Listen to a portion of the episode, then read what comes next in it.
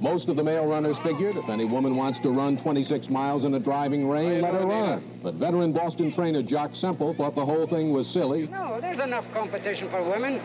What the heck? Why do they want to tackle the, the, the toughest thing in the world? It's just the uh, women and their stubbornness just want to do something that they're not supposed to do. That's all there is to it. You know that. You're married. That was 50 years ago. In the time since, women have made remarkable progress towards equality in sport. Today, 40% of all athletes are women, and yet women still receive less than 4% of media coverage. The Iron Woman podcast wants to help change that. We interview female professional athletes and other remarkable women making breakthroughs in endurance sport and research. So that when I grow up, I will have heroes. I'm Alyssa Godesky. I'm Haley Chura. And I'm Rosalie. And you're listening to the Iron Women Podcast. The Iron Women podcast is proud to be supported by Zealios Skincare. Zealios products are designed and tested by champion triathletes like myself. I know I can count on their high quality and long lasting ingredients to stand the test of the hottest, sweatiest days when I'm racing and training.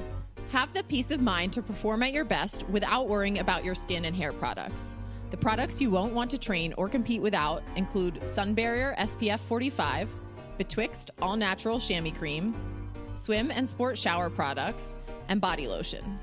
You can get 20% off at teamzealios.com by using the code IRONWOMEN.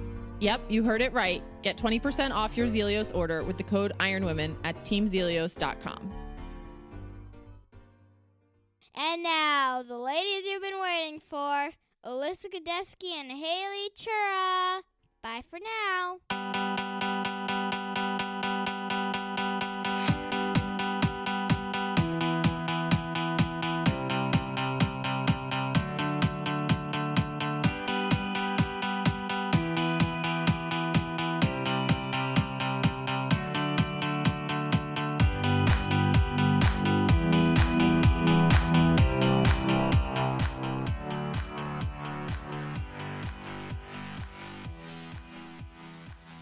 Hi, Haley. How's it going this week?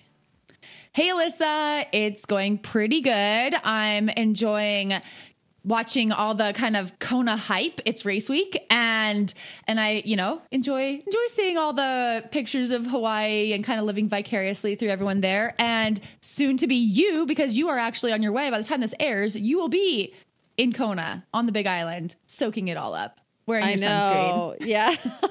I am excited. I did have a quick little stopover in San Diego for a few days to catch up with my coach, Hillary Biscay, um, and get to go to, I'm her daughter's godmother. So I got to go to that third birthday party and catch up with everyone here. I actually went to Masters here this morning. I love that kind of thing where you can come into a town like San Diego, which is like the birthplace of triathlon, right? So, of course, there's plenty of options for people to be working out with. And I hit that 6 a.m. Masters and got my day started pretty nicely here. So, how's Bozeman been doing? Are you getting snowed in and looking at the Hawaii photos, or has it gotten better? What's your week been like? The snow is gone. Thankfully, the snow is gone. It's actually spectacularly beautiful here right now. Um, we have that like fall feeling where it's like sunny, but like 50 degrees. So it's basically perfect running weather. And so I've been taking advantage and definitely, I mean, I think I took Cowboy on like four walks yesterday. He was a lucky dog because I was just like, man, it's so nice, and I know the snow is coming, and you know, just want to get out there and enjoy enjoy this fall weather. So yeah, that's mostly what I've been doing. It's you know not the most exciting. It's not it's not Hawaii, but sometimes you know taking a step back and having things be a little more chill and just enjoying the fall can be good for us too, right? Totally. And you know what? I've been totally changing up my training routine and this has like been a very interesting thing. So i'm training for a six day stage race. It starts november 1st november 1st or 2nd and it's 166 miles through big bend ranch state park in texas. And so haley you run with all of your things for six days. So i have to run with like a heavy pack which will probably be about 20 pounds when all is said and done. And it gets lighter i guess as the days go on and you eat that food as each day but I've been practicing running with a 20 pound pack. And Haley, let me tell you, it's not very easy. wow, this is big news. It's breaking right here on the podcast. Are you carrying like a tent and a sleeping bag as well, or is it mostly like your food? I mean, is So this totally race- unsupported race? I think it's called like self supported, but so the race, it's like designated overnight checkpoints. So you have to just run the distance for the day and then you do, you get to break and sleep. And then like you have a start time for the next morning kind of thing. And so the race has these campsites that you run to and they have these big 10 person tents. And so you don't have to carry a tent, but you do have to carry a sleeping mat if you want one. It's not required.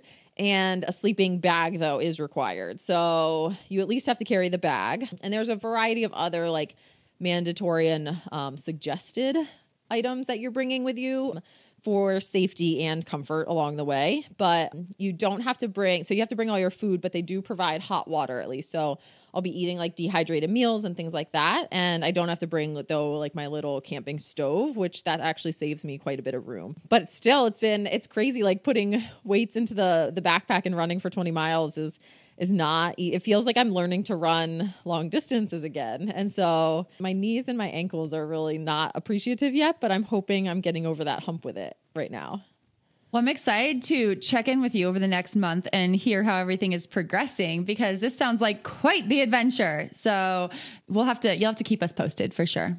I definitely will. And in the meantime, here this month, we have a few things coming up, kind of housekeeping items that you can participate in and contribute to as a listener. So, the first one is the Outspoken Summit Awards. And so, there is going to be awards given out this year at the Outspoken Summit. And it's, they're taking nominations for, for the awards.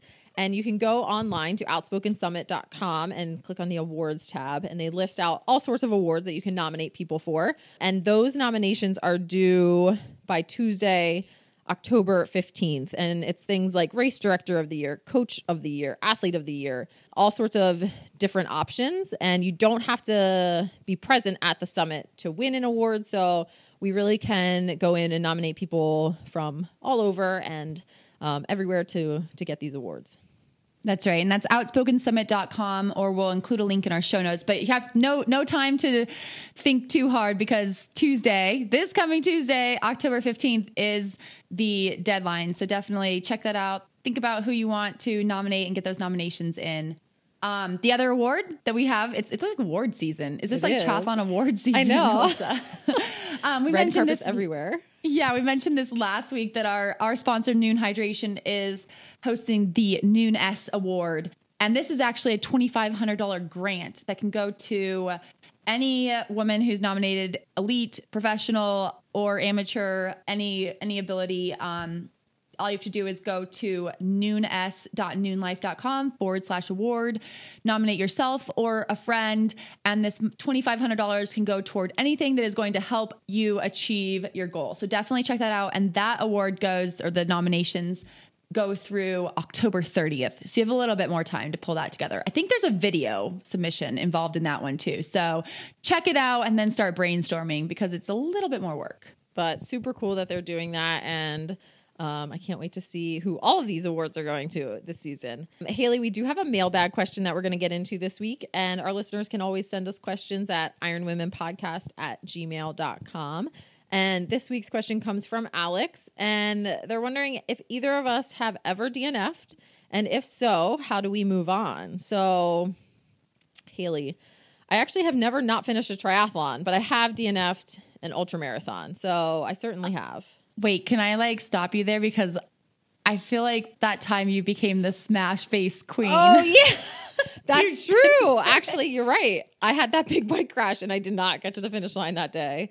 So yeah, no, I take that back. I've totally I've had multiple DNFs in my career. Um, wait, which race was that? Wanaka? Was that challenge Wanaka. Wanaka? That, the one it was a full Ironman distance and you crashed on the bike. Yeah. And So did that, not That's my triathlon. And then I think I have two from ultra marathoning my, my ultra marathoning careers. How did you move on? You've obviously moved on. You've done many ultras and Oh, yeah. since then. Yeah. So I think the key for me is just that you uh, you have to be very like confident in your decision to and like own it in a way, right? I guess I just feel like when the bike crash was one instance, there was no way I could have continued that. Um And for the running ones where I definitely had like a decision to make, like keep going or stop, right?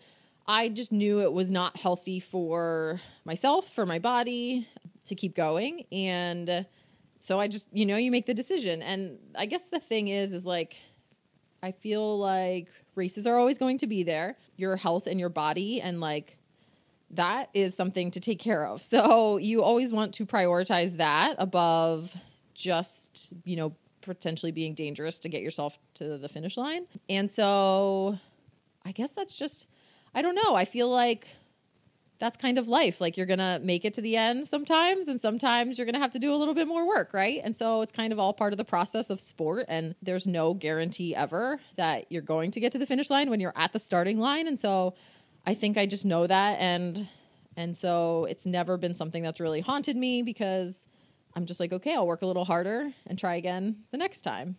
But what about you? So I've DNF one race and and that was Kona in 2015 and so it, this was kind of a weird situation. It was a weird situation in general and I I'd been hit by a car 3 weeks before and I didn't realize how hurt I was.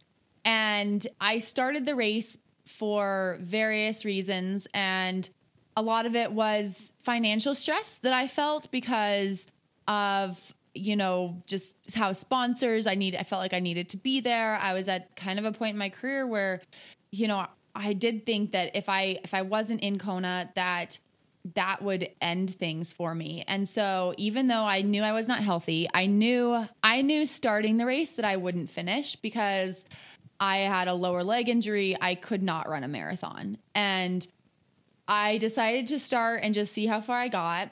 And I I DNF'd on the bike and I really, really, really regret starting that race.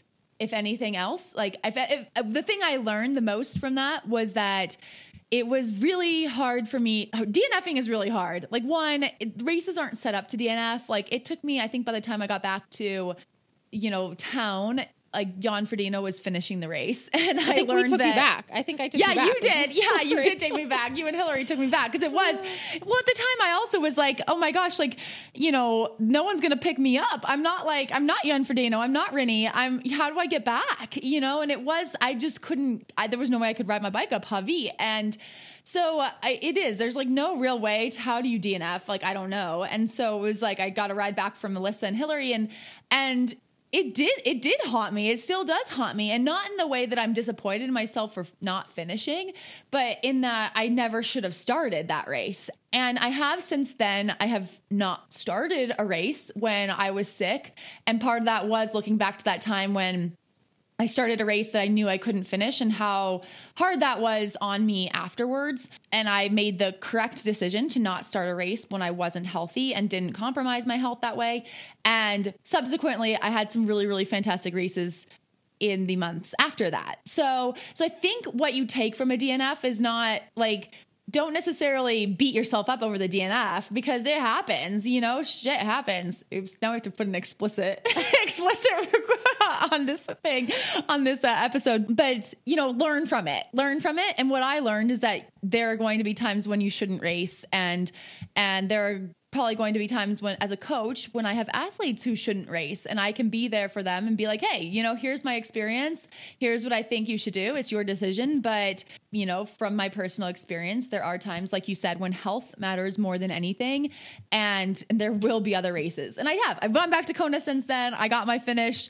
And all is all is well in the world Yeah, I think using it as just an opportunity to learn instead of, you know, an opportunity to like you just don't want to tie your own well-being and self-worth and all of that into the outcome of the race. Like that should all tie into what you learn from it and the efforts that you're putting into getting yourself to the starting line and things like that. I think just rather than the actual outcome, right?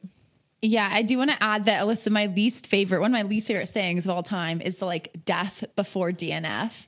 That saying, because that is so dumb. I mean, anyone who says that, I will say it to your face that that is dumb.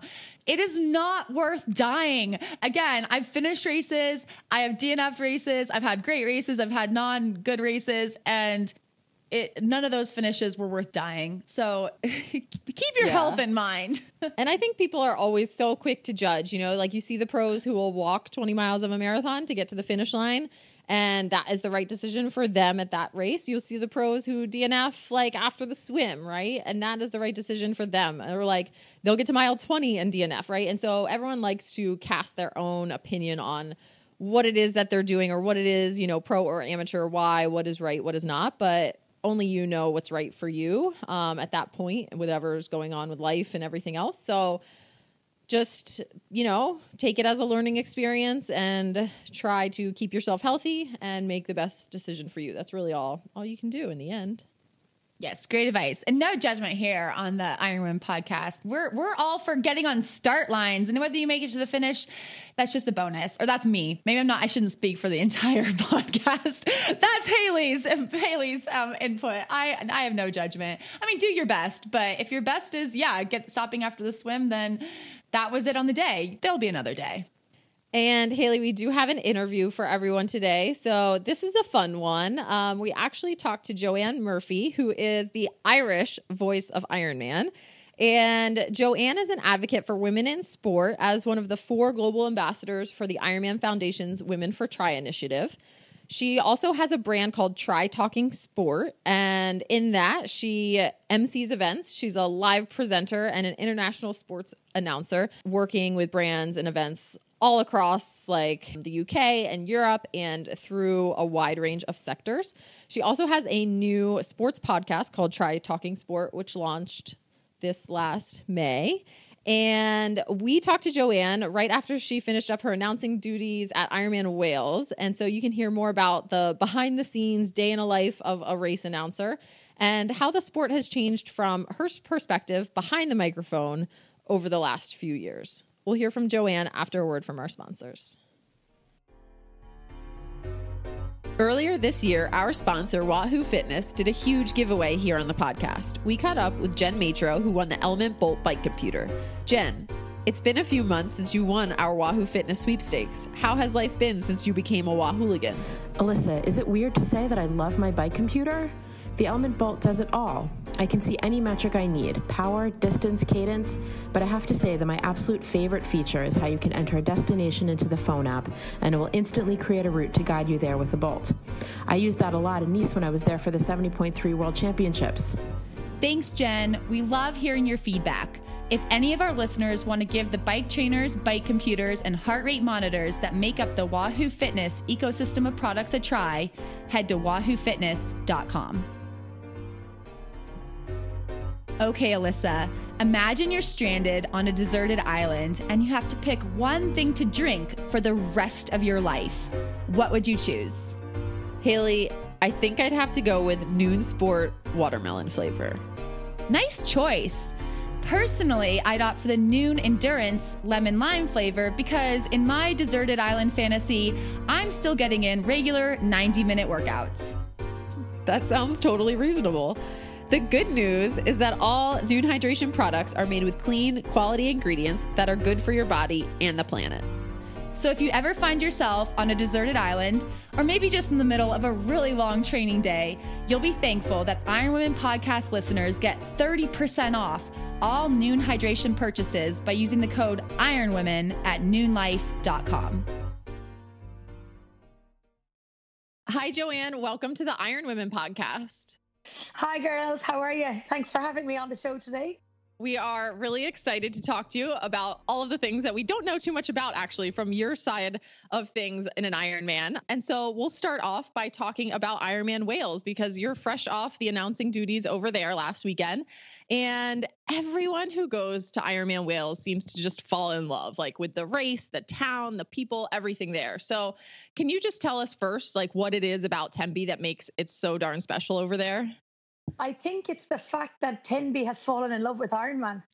Um, and the people embrace us completely. It's not about Ironman falling in love with Tenby. I think Wales and Pembrokeshire County, our hosts for the for the few days we're there, absolutely love Ironman. The people, the spectators, the local people, the local businesses, the community there, they completely embrace um, all of the athletes, um, all of their their own supporters and spectators, and they just get behind it.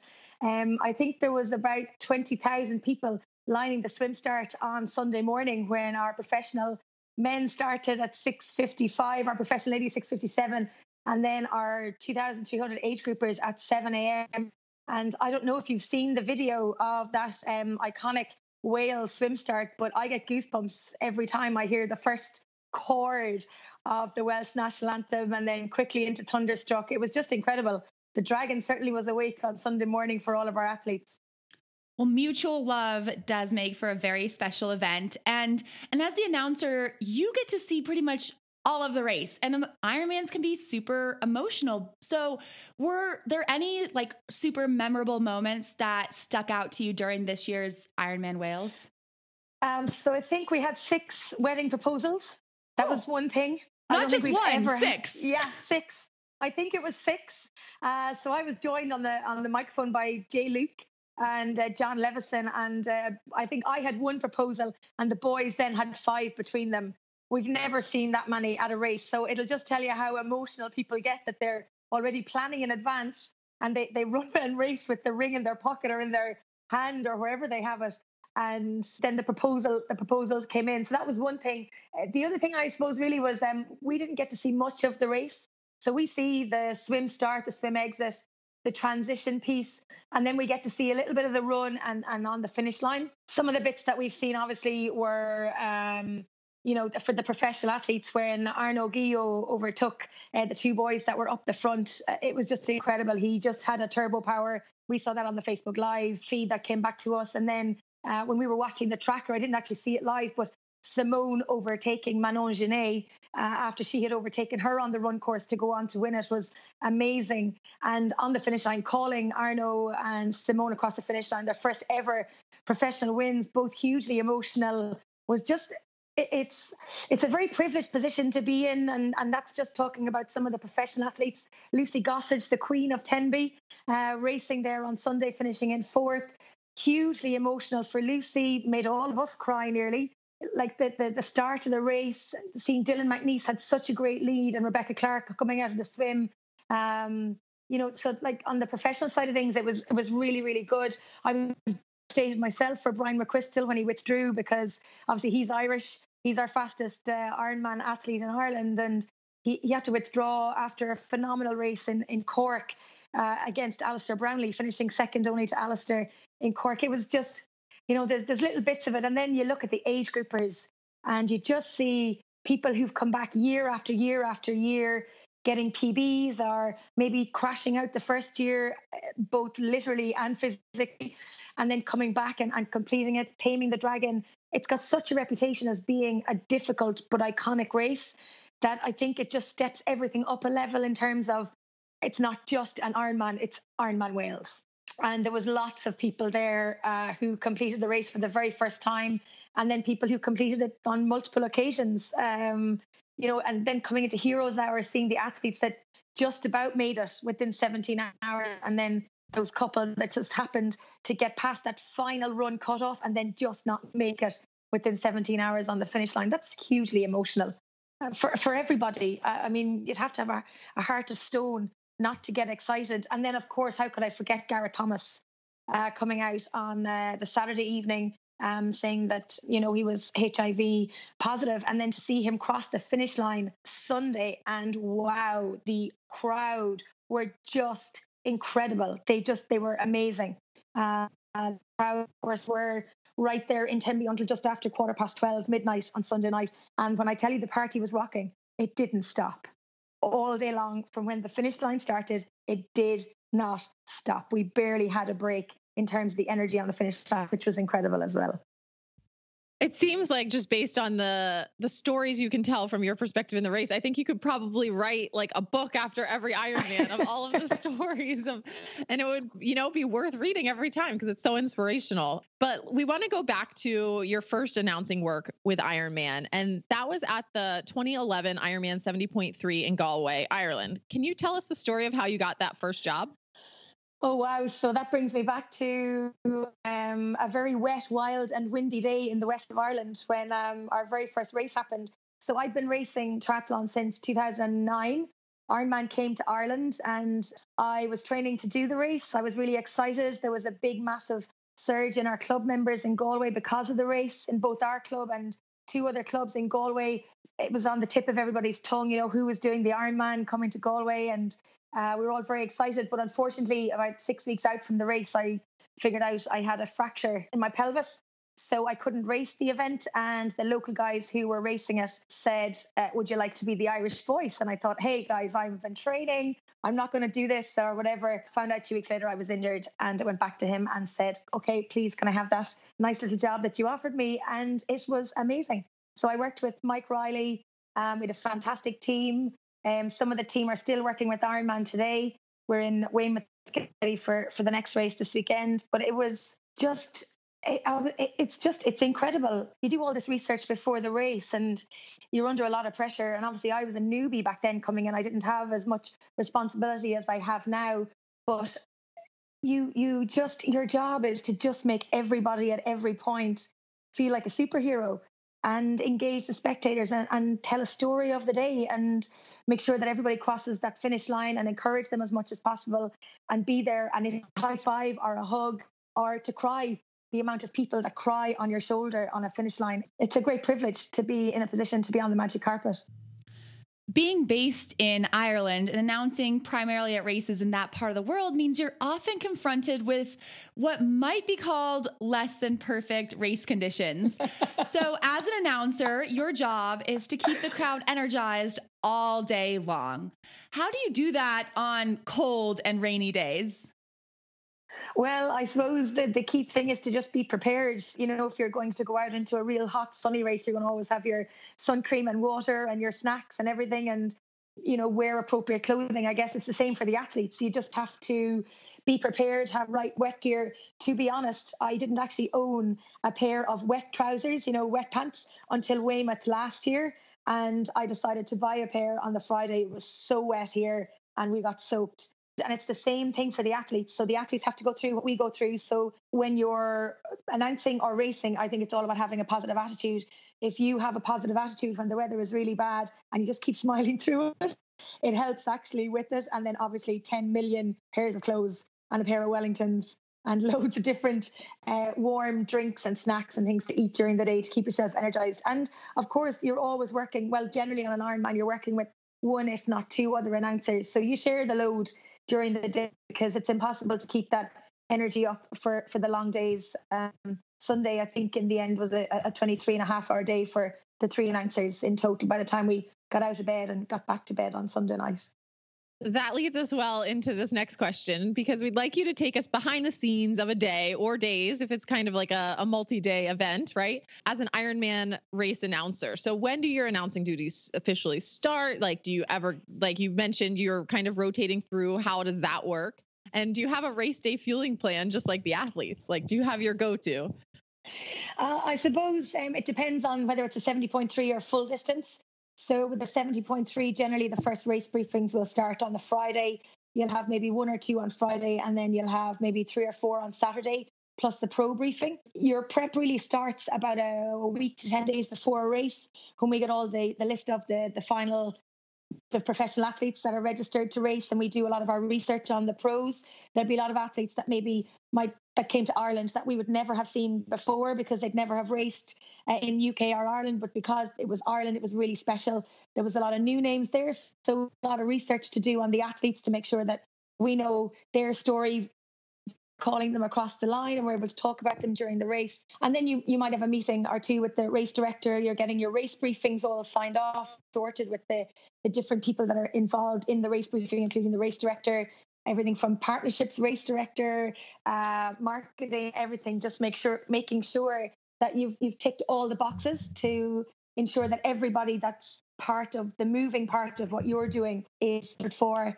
So your race briefings, uh, Friday, Saturday, Sunday then is race day. So we always have team meetings at night then when we arrive on site. So generally there for the announcer, it's more behind the scenes a lot of the times doing the stuff. We're not the ones out lifting the barriers or dealing with the public. That's a lot of the athlete services team. Obviously when we're in briefings, dealing with the public. But once you get it's mainly behind the scenes work that we're doing in, in terms of preparation, everything from timing the playlist and the announcer schedule in the morning from when transition opens to the second you play the national anthem to when you hit Thunderstruck to when you hit the first chord of Thunderstruck and then when the gun goes. So it does get down into literally seconds of time in terms of preparation and the playlist as well. Making sure that you're updating it all the time, that there's fresh songs out that are relevant to the time of, of, of, of year. If there's a new hit out, people want to remember that song when they're driving in their car in six weeks' time or you know, in, in, six months' time, was there a song that suddenly brings back a memory? And that's very, powerful. So we try and incorporate an awful lot of that stuff in the preparation. So race day Sunday, for example, we were out of bed at 4 a.m. We left the hotel at 4:40. We were on site at 5:05, and we started live commentary at 6 a.m. We went live on Facebook, I believe, at 6:40. But really, the live bit in terms of getting it right for the Flames and Thunderstruck and the national anthem was, you know, 6:52, I think, and race starts at 6:55. And then once the first pros are out of the water, I moved to transition and then Jay and John stayed until the last athlete out of the water because every athlete deserves the same amount of, of praise and recognition and support.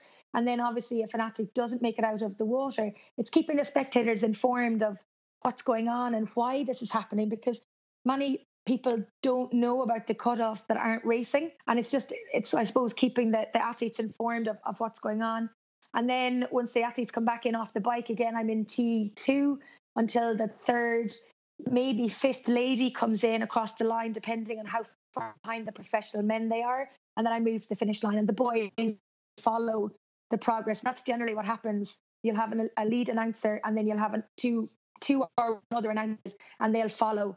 They'll continue in T2 until the last athlete comes across the the line and goes out on the run course. And then the finish line, we rotate it. Then once the top three professional females and the champagne and flowers are completed, the second announcer jumps in and gives gives the first announcer a break. And then you continue right through to just after midnight. So I think it was nearly three o'clock by the time we got back to the hotel and got to bed on on Sunday night. And then we turned around and obviously there's preparation for awards the next day. So we have awards and slot roll down. So it's back into the hotel, sorry, back into town in Tenby on uh, Monday. Uh, I think I was in there at nine o'clock and awards were at 11 and they finished at two. So you're live again. You know, there's a lot of prep goes into all the little bits and pieces that people don't really see but uh, it's really it's it's amazing. I was really emotional on stage on Monday, watching the images of the photographs and watching the athletes' reaction to them. And the the athletes that were in Wales were very respectful of each other. It was it was absolutely beautiful to watch when Arnaud's picture went up on the big screen. That everybody clapped and they stopped clapping then. And then the next thing, Simone's picture went up and everybody clapped. And then when our race director, Sam Braun, who's only very young, got up on stage, everybody clapped. It was amazing. And our oldest athlete was in the category 70 to 74, Linda Spillane. She was the oldest finisher. She got a standing ovation. I mean, you, you just can't bottle the, the positive energy that is just coming from people once they've completed an Ironman. It's amazing. So, like, in terms of a fueling strategy, my voice went on Saturday. I suffered a little bit with a cold coming into the race, had a scratchy throat, and was really, really worried that my voice would go. So I, I minded myself an awful lot. I literally was drinking honey straight from a bottle. I was taking uh, Nurofen or paracetamol in throat lozenges. Every time I went on the microphone, I had a little lozenge in my mouth to try and just keep the the, the voice lubricated, I guess, and drinking lots and lots of water. So my fueling strategy went out the plan because it was literally keep my voice in place. I could finish out the race uh, on on Monday. But generally, you're eating like a little bit of fruit, coffee, honey, lots and lots of water. And stay away from sweet things because it's too hard to to come down off that, and, you don't want to feel like crap um, when you're when you're announcing. Um, but yeah, just trying to keep it nice and steady during the day.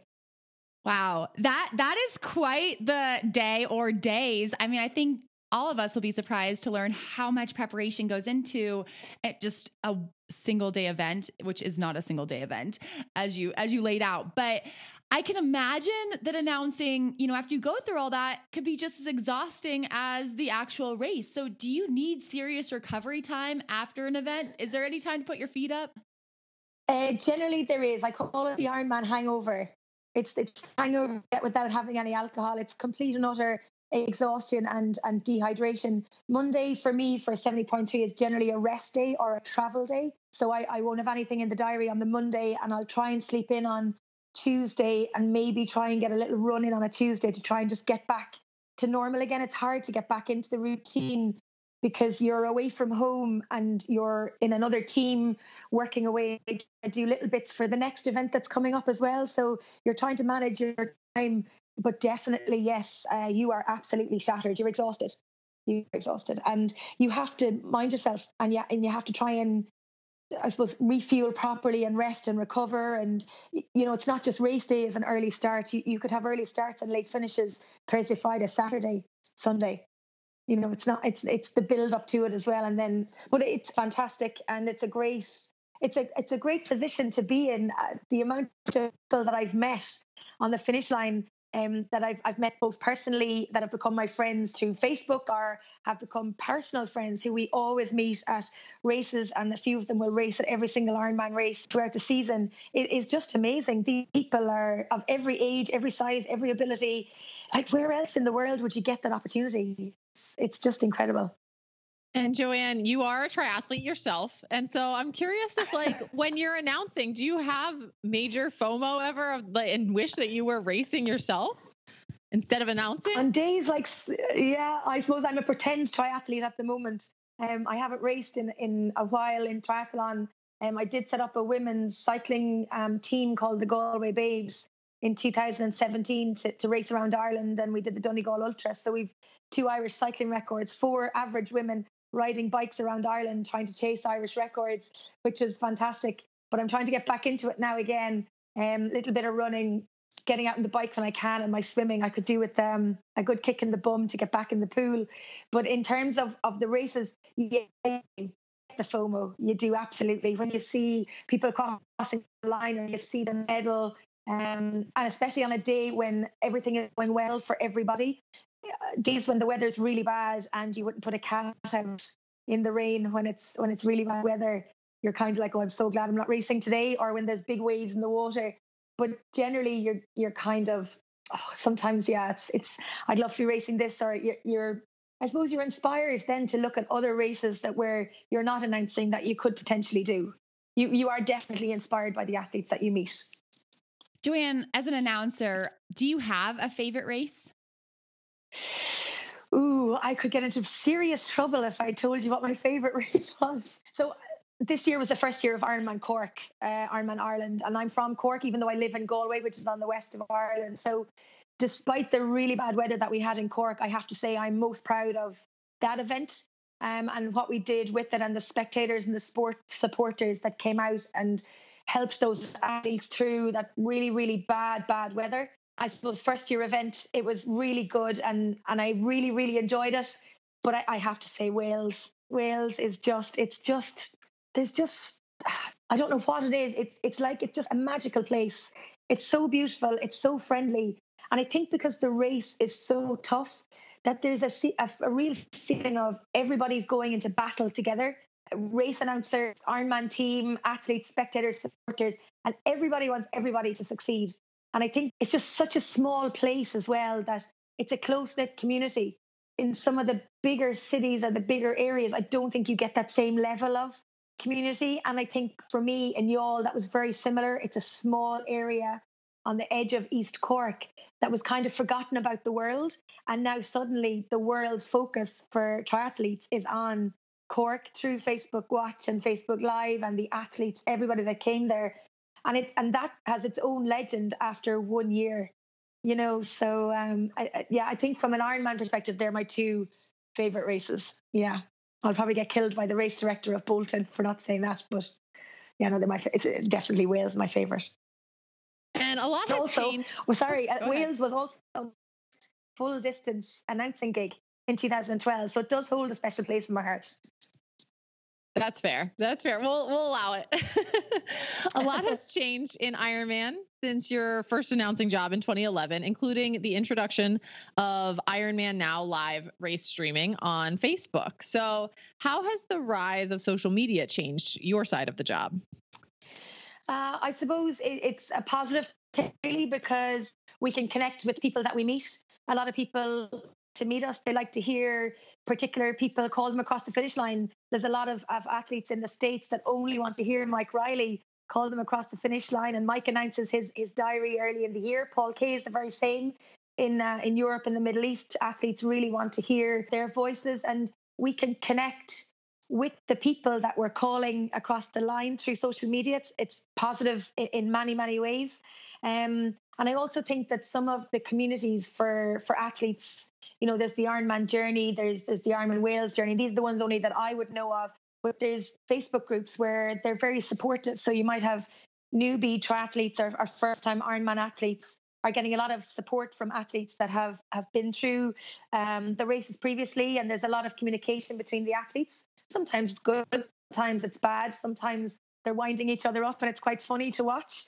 But I think for the most part, it's put triathlon on a stage that I don't think we'd we'd have it at now. You know, obviously it's it's in it's an Olympic sport, but I think it, it's grown exponentially through uh, social media, both on the ground locally. People know a lot more around the world. They did before the growth of social media, and even for yourselves as professional athletes, you know, it must have had a big impact on getting sponsors and promotion and and and getting household brands into or to sponsor events like Ironman and companies and charities. And it's just I think it's opened the door where we can't on mainstream television or we don't have enough coverage of triathlon as a sport on mainstream uh, ch- television channels. But now digital channels and digital media have, have just opened up that whole platform not just for triathlon, but I think for a lot of the sports that aren't the primary sport of a country. So, for example, in Ireland, um, hurling and football or Gaelic, rugby and soccer would be the top four sports across men and women. And now hockey, because our hockey team is doing quite well, they would be the primary sports that are always covered on mainstream media. But triathlon isn't. Neither is cycling is I suppose, in a way. But there's a lot of sports that aren't like swimming the rowing is getting better because our our athletes are doing quite well on the world stage. But uh, I think social media has a lot to answer for in terms of the positive promotion of the sport in a long-winded way. And Joanne, you've been you've been a part of Ironman announcing since 2011. You've been in sport much longer than that, and so you've been able to watch kind of this the growth of of these sports of road running, of cycling, of triathlon, but also the growth of women in the sports. So, have you noticed more women participating in triathlon? Uh, definitely. I suppose one of the reasons that we set up the, the women's race team was because we wanted to race in that race around Ireland, but also because we wanted to prove that, you know, you could take four random women with no real form as athletes. And that's not disrespectful to myself, Breed, Karen, or Marie. I was in my late 30s, so was Breed. Karen and Marie are in their late 40s um, we've all turned into the new decade now. But we wanted to prove that if you put four women together and you, you them well and they worked well together and they supported each other and had a great crew around them, they could achieve anything. And, and we really set out to, to try and prove um, and, and, get that Irish record uh, in the race around Ireland. And it's it's helped, I think, with being I wouldn't say we're role models, but we've definitely provided a platform for other people to kind of say, do you know what? If they did that, then why couldn't I do something similar? And I, I, think, you know, the I'm lucky that I'm a global Women for Tri ambassador as part of the Ironman Foundation supporting uh, women in triathlon. And you know, each of the races and each area that we're involved with in Ireland and the UK, we're really pushing out women for tri. We've had uh, Staffordshire I think Staffordshire had additional women for tri slots this year. Dun Laoghaire had them for New Zealand next year. Sunday we'll have additional women for tri slots for the World Championships in New Zealand. We're hosting um, a panel Q and A on Friday evening as part of Women for Tri to just, I suppose, encourage more women to take up the sport. There are lots of barriers. There's everything from you know work, kids, biological reasons, um, life in general that, that women don't take up triathlon and there definitely has been a growth in it across the board, but we, we can do more, I think. Absolutely. And in Ireland, we have a campaign called 20 by 20. So the, the purpose of the campaign set up by a group in Ireland was to encourage more participation uh, of women in sport generally, more media coverage of women in sport, and more attendance at women's sporting events which is has been re- really really successful. So it's similar to this girl can, which is in the UK to encourage more girls to take up sport, but providing positive role models for young people, whether it's um, a female role model for a male child or a female child. I think it's it's really really important, and the more we continue to promote women in sport, the, the better it is for everybody. Have you noticed that, like at the races where maybe you're seeing even more of a rapid growth with female participation, like are those races and events doing something specific or doing something very right that you're seeing, like that we can learn from? Um, or is do you think the growth is just kind of outside, maybe like tangible changes within the races themselves? I think it's probably a mix of everything. Again, you know, if you have somebody in a, in a triathlon club who's completed an Ironman, who, is, you know, somebody who's wasn't sporty as a kid, had kids, did, was working full time, isn't really, wouldn't be your, the person that you would actually identify as a role model, and they do an Ironman, they become an inspiration in their community for other people to take up triathlon. I think. And that helps with the spread of the positive image of the sport of triathlon, whether it's an Ironman or whether it's a, a try a try or whatever it is. I think that's having a big impact. And the more people that we have that do triathlon at whatever level, and the more support we provide for women to do triathlon, and we provide the opportunity for them to do a race. So, whether that's a women only wave in a race, which is hugely important because sometimes women don't want to be in a mass swim start with the boys. They get elbowed, they get swum over, they're nervous swimmers. They just, they, and they're thinking about their four kids that they have at home.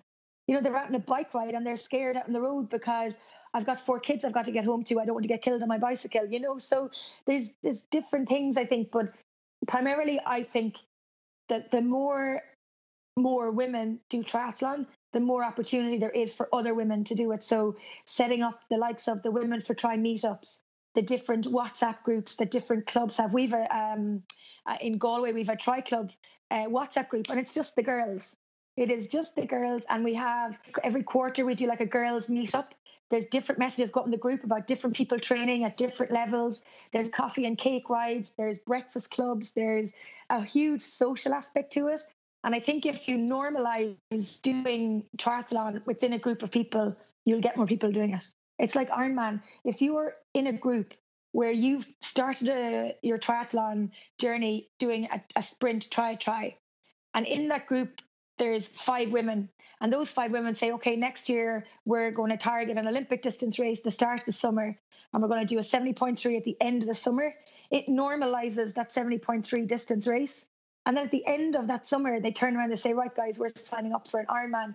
Those five people might become eight people, 10 people, and they're all training together, they're supporting each other, and it normalizes a long distance triathlon, which sounds very doable by people who might not even have an Ironman on their bucket list.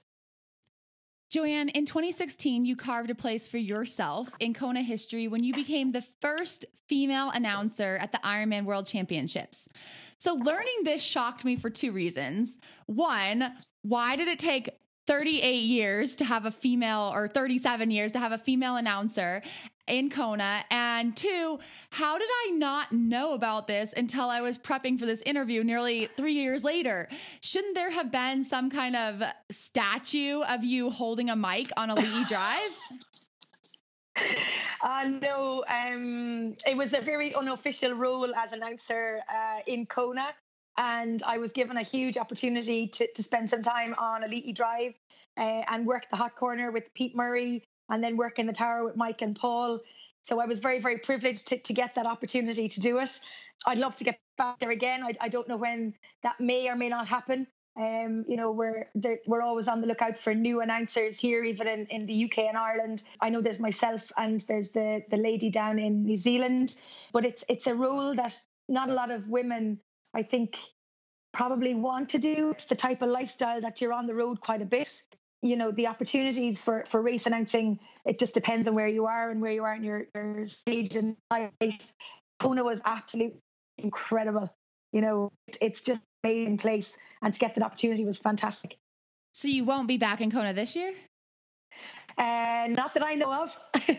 oh darn! Maybe we can put in some plugs for you. Oh yeah, but uh, you know Paul Kaye and, and Mike Reilly do an amazing job in Kona, and they've called so many athletes as well across the finish line around the world that a lot of the athletes want to be called across the finish line by Paul and Mike in Kona um, specifically. So, you know, there, there's that aspect of it as well. Obviously, I would love to, to, get to Kona again. I may still go and do some stuff myself on, on the podcast. I've been over there previously with Tri247. I have nothing booked at the moment. I'm lastminute.com, just seeing how the diary is looking. I have a, a marathon on the Sunday before Kona. And then when I come back, I'm hosting a Women for Tri panel for Triathlon Ireland. And I have a Gymnastics Ireland Awards on the Saturday night. So Kona really would only be like a, five or six day trip. So I'm not sure it'll be feasible in the diary or the finances to get over. But yeah, it, it's um, it, it was fantastic. It really was, and it's it's just an amazing place. Well, I think it's important to make sure that we're having female voices announcing in Kona. Um, you know, I know people might want to have tradition, you know, and they feel like it's they have seen Mike Reilly and Paul Kaye and, and they do a lovely job. But as you said, with women who are watching other women racing and finishing Ironman, there's something to be said about seeing a woman up there holding her own on the announcing. And um, you know, you're you're quite sharp and you know your stuff. And I think you would you definitely add everything to the team there. So maybe they'll reevaluate that and hopefully hopefully down the line you'll be become a regular there.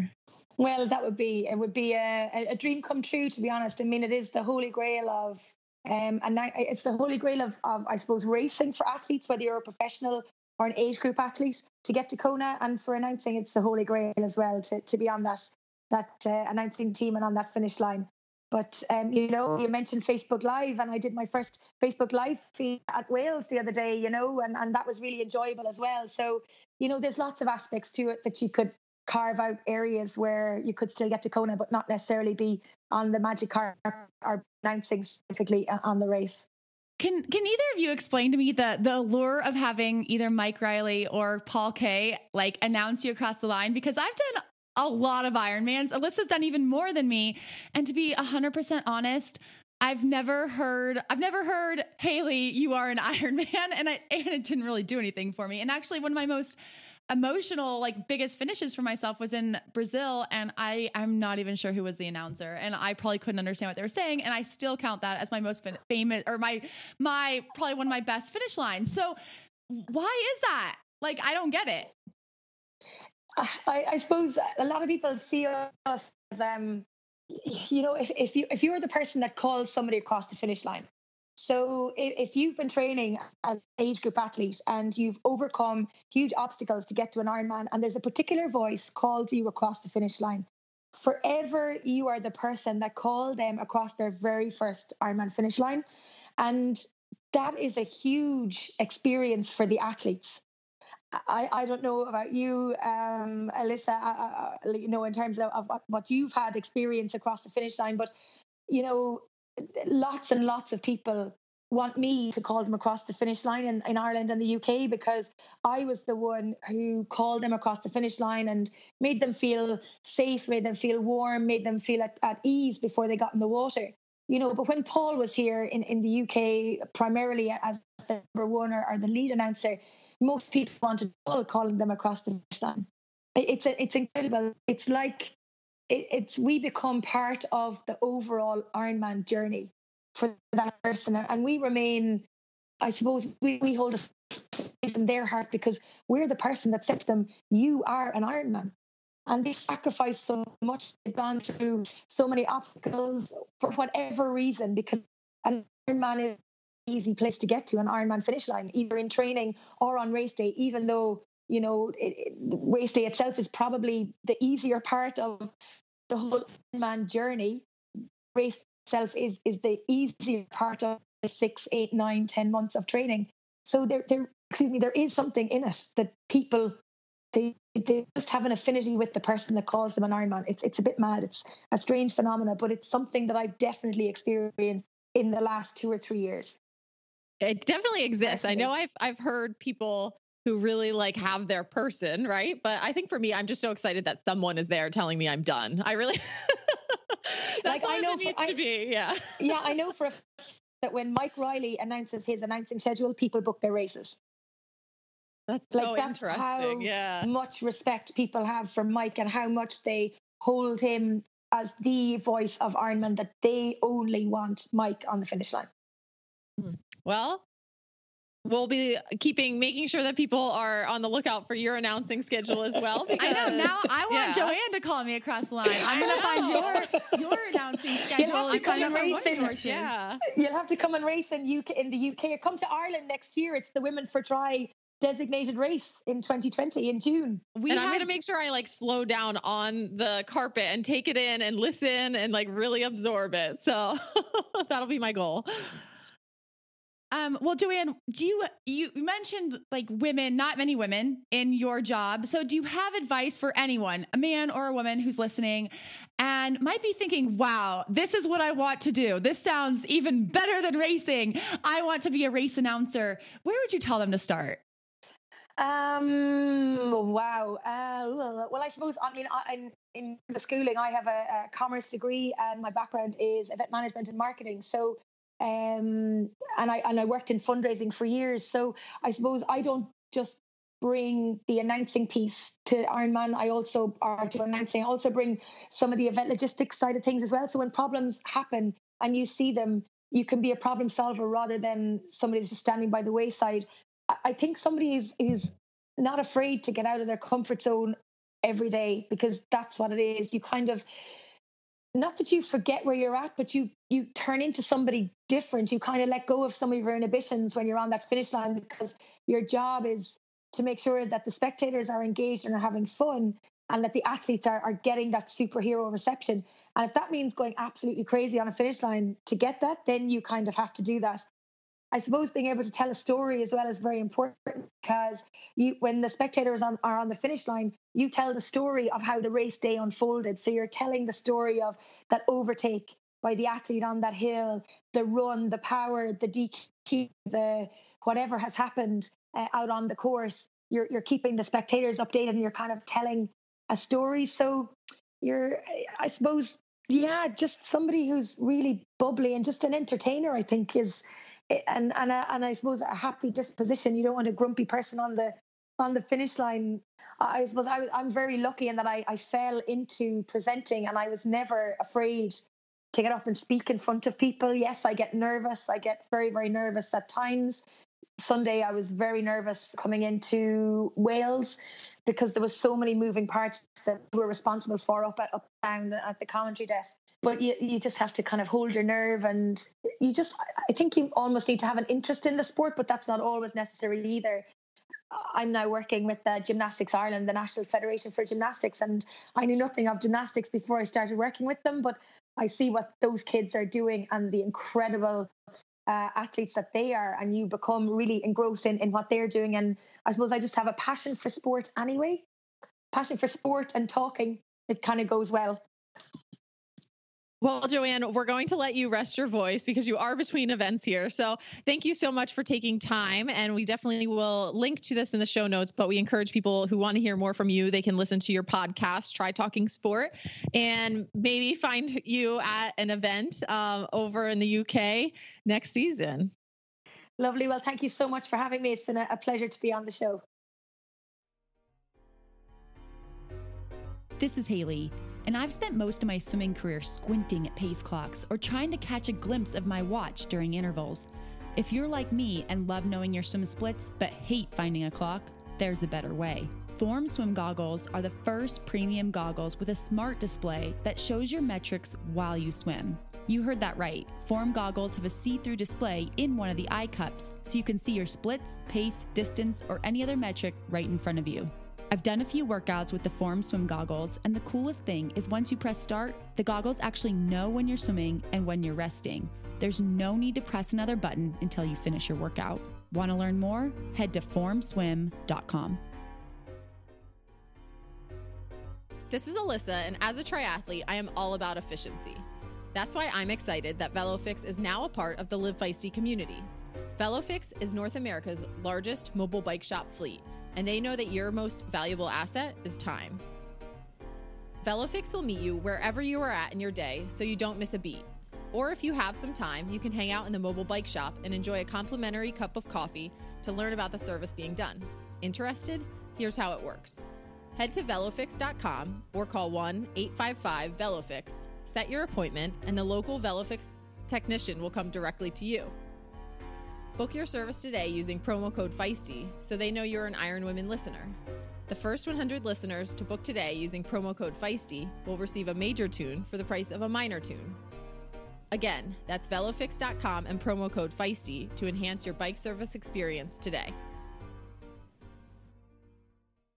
Haley, do you think you would make it through a day in the life as a race announcer? Yeah, I think I would. I think I could handle it. I mean, I would probably need some extra coffee and maybe some sugar and a lot of recovery time after. I definitely would need like a scheduled like three days of no talking to anyone. I also, you know, I lose my voice quite frequently, I feel like. So I probably would need, um, I don't know, some kind of like lemon tea as like my drink of choice while I'm going, especially if I was in the UK like Joanne in that those cold weather cold weather races. I don't think I would be too good at the race announcing. I feel like it reminds me a lot of the schedule that you keep when you're trying to do like expo booths and things like that. And I don't think that's really my strong suit in life. So I'm going to stick with the racing side of things and then the podcasting. And I'm gonna leave I'm gonna leave the race announcing to Joanne and that team, I think. Podcasting is quite nice because it is always sunny and 70 in my podcasting studio slash like home. That's true. We don't have to Actually, the elements for this. 70 is probably I mean maybe it's like 55, but it's uh it's definitely not raining in here. So that that podcaster life is pretty cush. Well, hopefully you guys enjoy the hearing from Joanne, and maybe you're considering putting one of those races on your list so that you can have her call you down the uh, carpet as an Ironman finisher. Um, and also, just as we head out today, please remember that if you would like to join our Patreon community, you can go to patreon.com forward slash live feisty to become a patron. And all of that goes directly to support us and the content that we give you week after week. Safe travels, Alyssa. Enjoy the race. Good luck to all of your athletes. And I can't wait to hear all about your adventures in Hawaii next week. Bye, Haley.